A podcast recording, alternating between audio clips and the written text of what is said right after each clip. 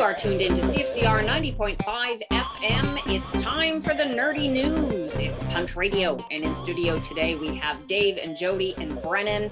And we will hear from Hank and Craig a little later. We're going to talk about a bunch of comics later in the show, and we will hear from Hank and Craig about their favorite TV show. Uh, right now, they really like uh, Joe Pickett. So, this is a if you liked Reacher, you'll love Joe Pickett. And they're both gaga for the Euphoria season two finale. So, uh, we'll hear from them and what they think about those.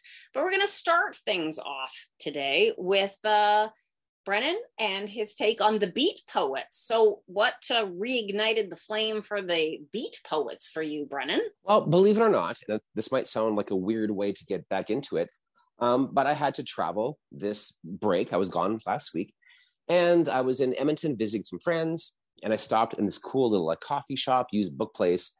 And while I was going through the poetry section, I found uh, a small edition of Allen Ginsberg's Howl. And what it is, it's an actual reproduction of the first, um, oh, shoot, what's it called? First Light printing, I think.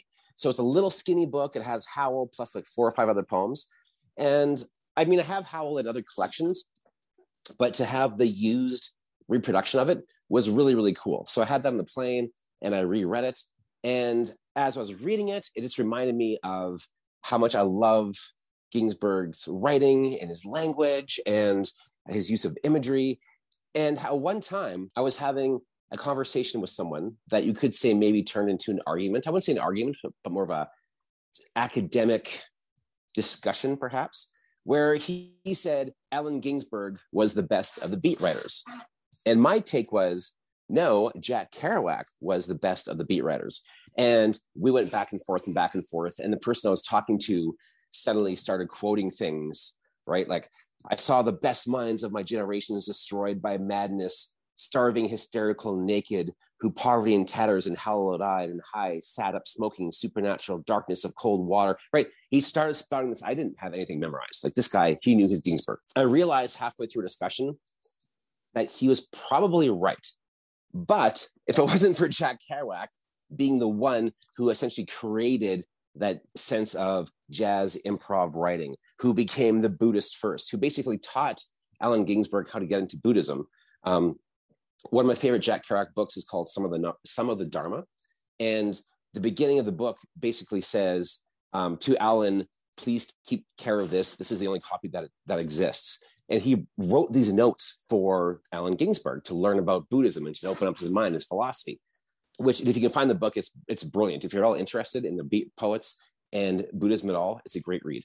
So I had to switch my arguments to be well, if it wasn't for Kerouac, Ginsberg went to become the writer that he was.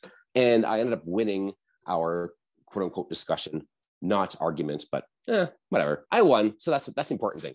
Anyway, so I'm reading Howl and I just love the language. I love the word usage. He takes the idea of of Walt Whitman, right, who's very, very much inspired by the Psalms, King David the Psalms, these long lyrical lines, his use of language. And as I was reading that, that reminded me of The Beats, a graphic history that was written by Harvey Pekar and uh, drawn by Ed Piskor, one of the big names, as well as Paul Buhle. And if you're at all interested in a really concise history of the beat poets and what it was like, um, it follows the life mostly of uh, Ginsberg and Kerouac and William S. Burroughs and how they all grew up together. Well, didn't grow up together, how they were friends and traveled together and wrote together and how they inspired each one of their own art and how their lives were intersected and just the things they they got up to. The graphic novel is great. I mean, anything Harvey Pekar does is amazing. Ed Piskor, his artwork is so distinct and fits Harvey Pekar's writing style so well. It's a really, really great combination. So, graphic novel version, pick up The Beats, a graphic history. For visual wise, there was the movie called Beat that started, sorry, that starred Courtney Love and, oh, I should look it up because now I can see the face, but I can't remember the actor's name. You can look it up yourself. When you see his face, you're like, oh, that guy, but I can't remember. Um, it came out in the year 2000 and it focuses more on William S. Burroughs, uh, specifically him moving down to Mexico and the tragedy that happened with him and his girlfriend. Uh, spoiler alert: he ends up shooting his his girlfriend. They say it was an accident. It was kind of a, a drug-induced truth or dare kind of game. Either way, not the best way to end someone's relationship, but he stayed in Mexico because of that. I remember the movie being good. Like it wasn't outstanding, wasn't great, wasn't brilliant. But when I thought about Beat Poets, the first thing I thought of was like, oh wait, I remember this movie and thinking it was quite good.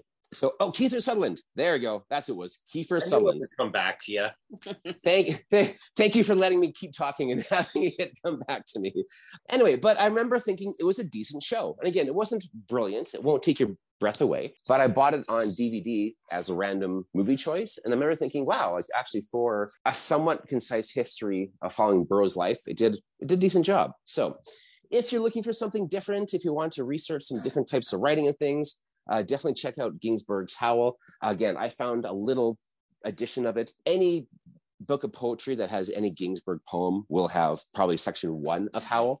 By section four, it's a bit more personal, so it's not quite as exciting, but the first one is so good.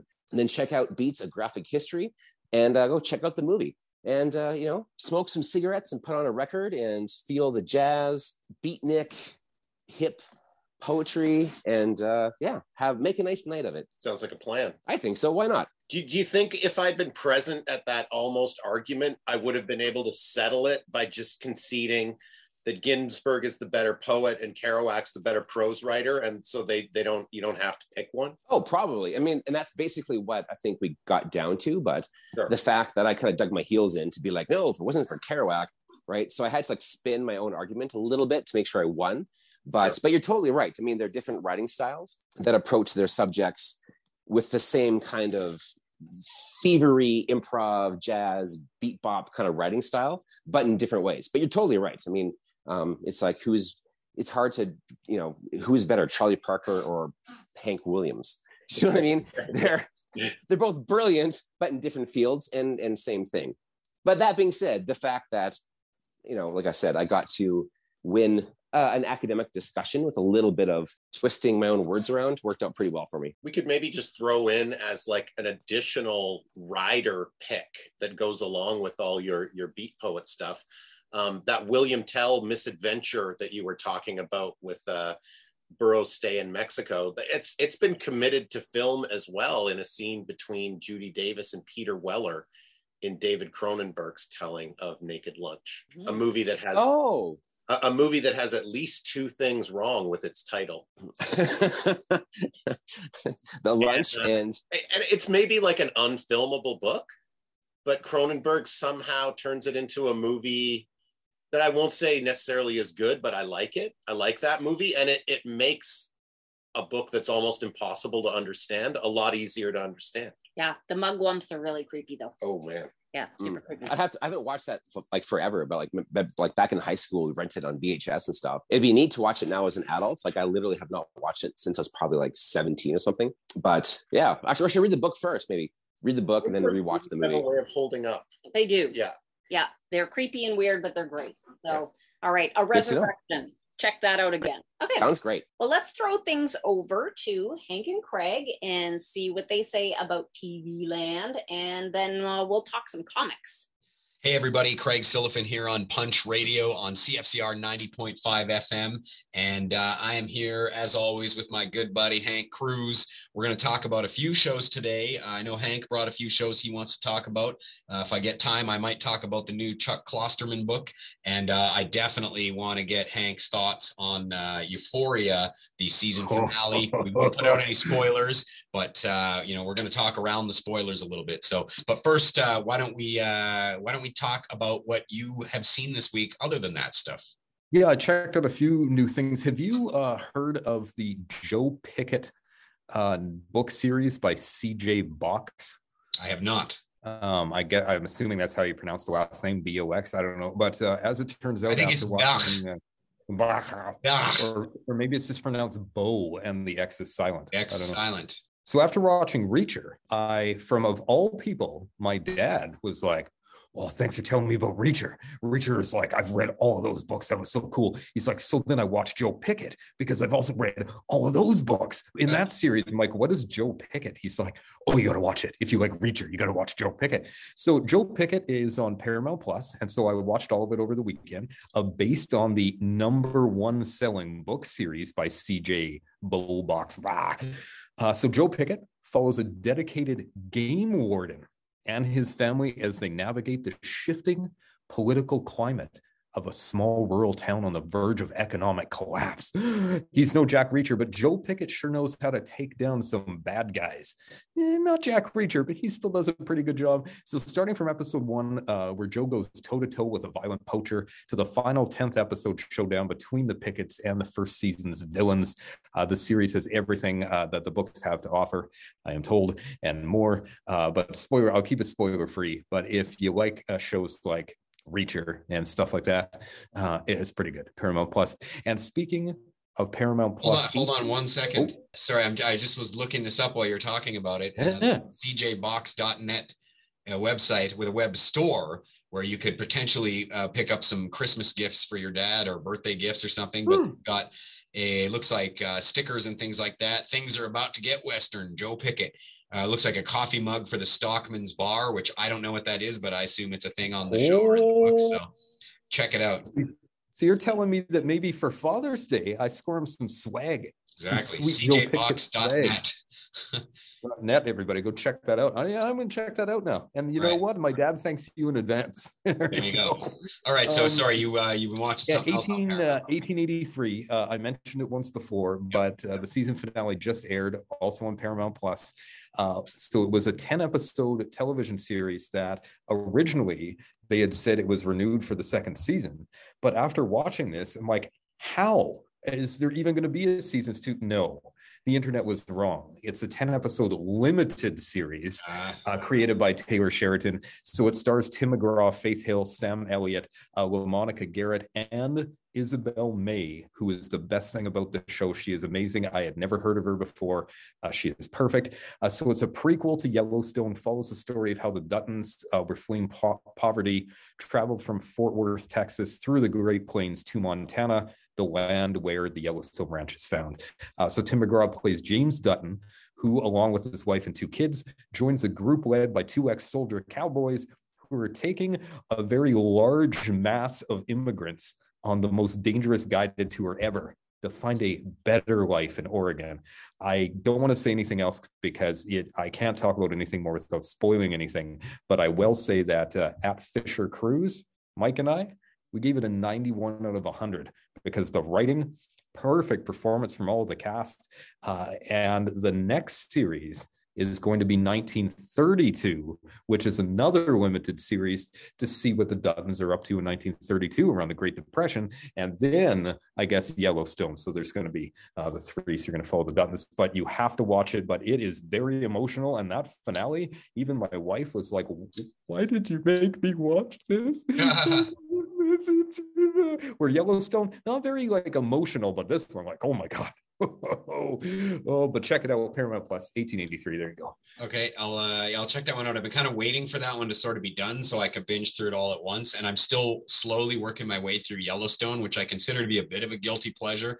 But I've been watching it on the treadmill, so it's like you know it's it's not necessarily top tier HBO TV that I need to pay a lot of attention to. It's it's actually perfect for uh, going on the treadmill. And I just finished season three, so which is funny because I'm full of all these revelations of like, oh my god, I can't believe this person is this person's son or blah blah blah, and it's like everybody's like, yeah, we knew that two years ago.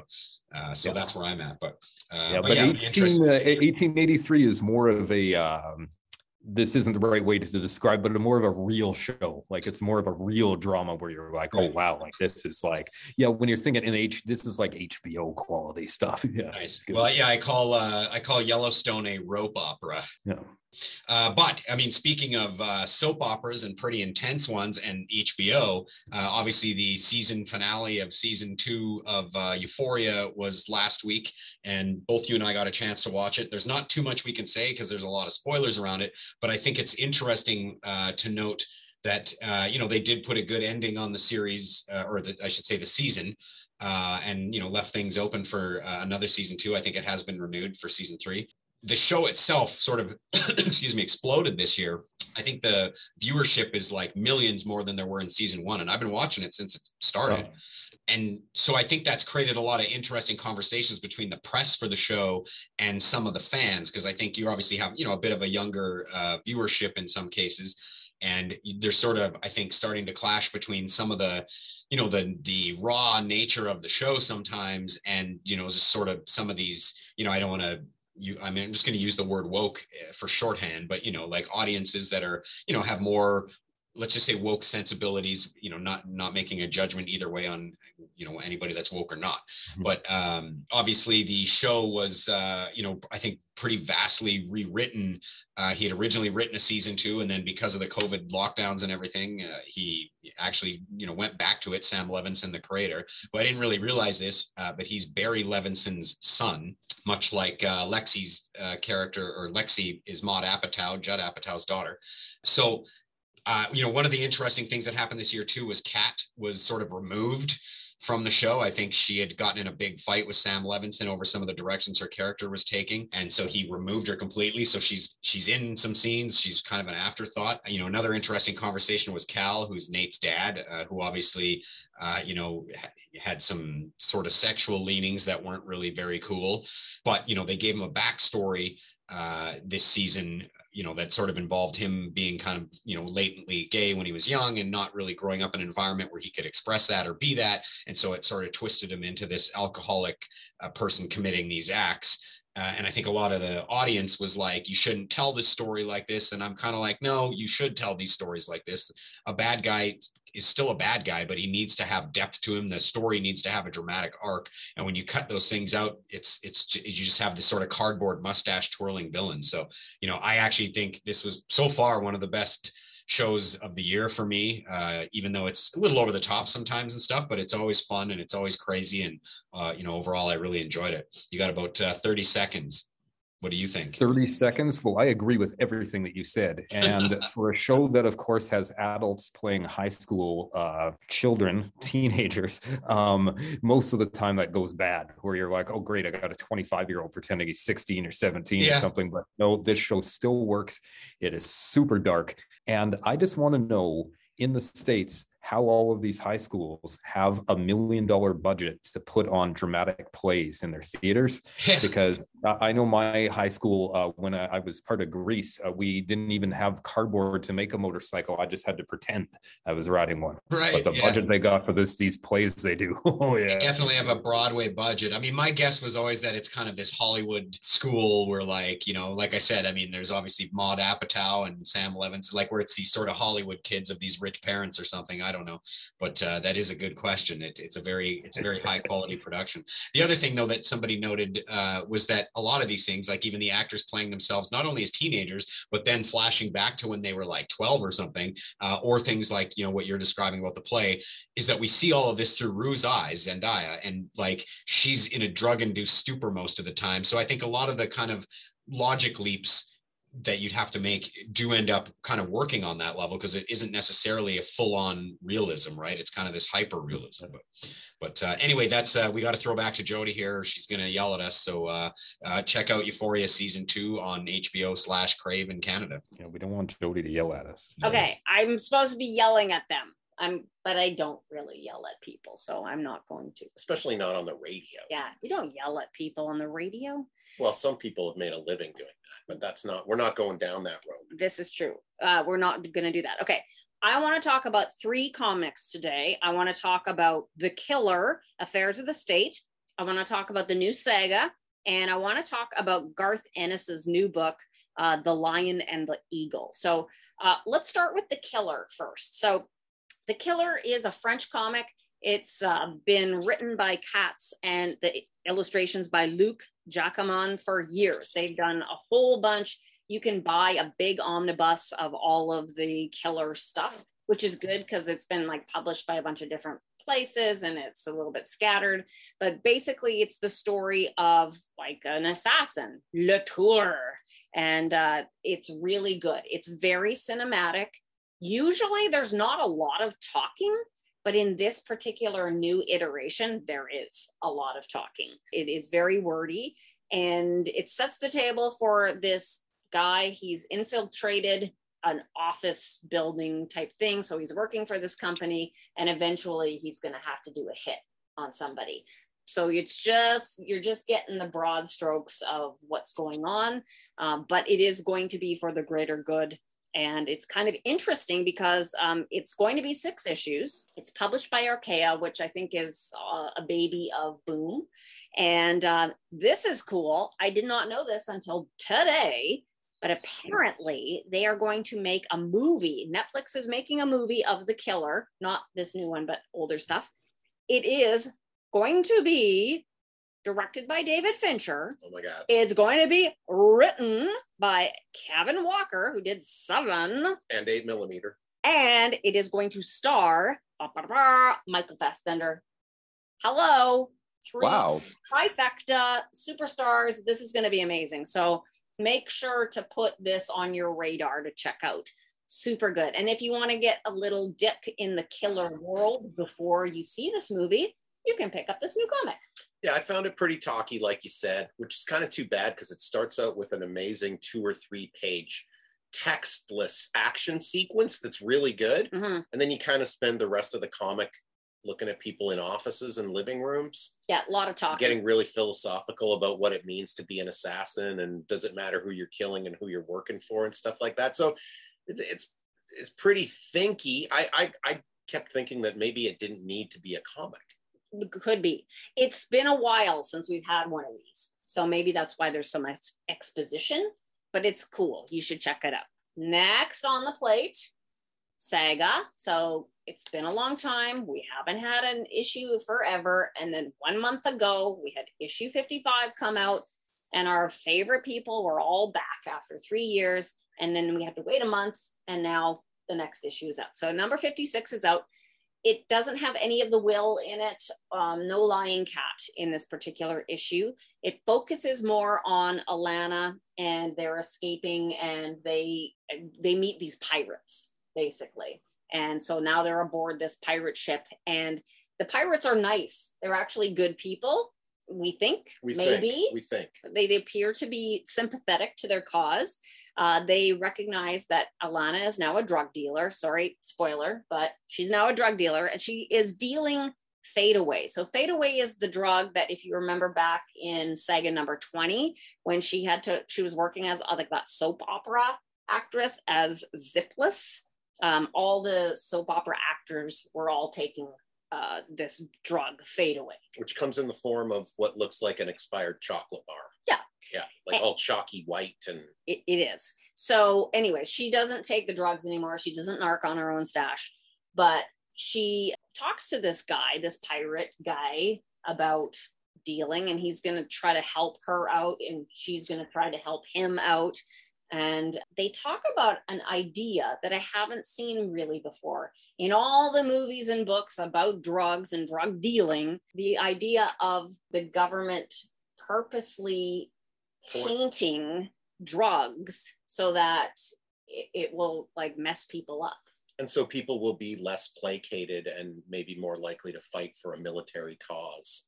Mm-hmm. Yeah, I, I we've we've seen, like you said, this plot device used in various forms so many times, but really, other than maybe like a Huxley-esque take on, you know, what drugs could look like in some off-world or future world. This might be something that gets mentioned in issue 56 and then never gets mentioned again.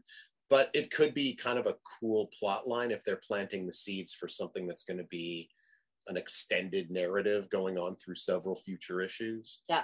I'm, I'm looking forward to seeing where this goes.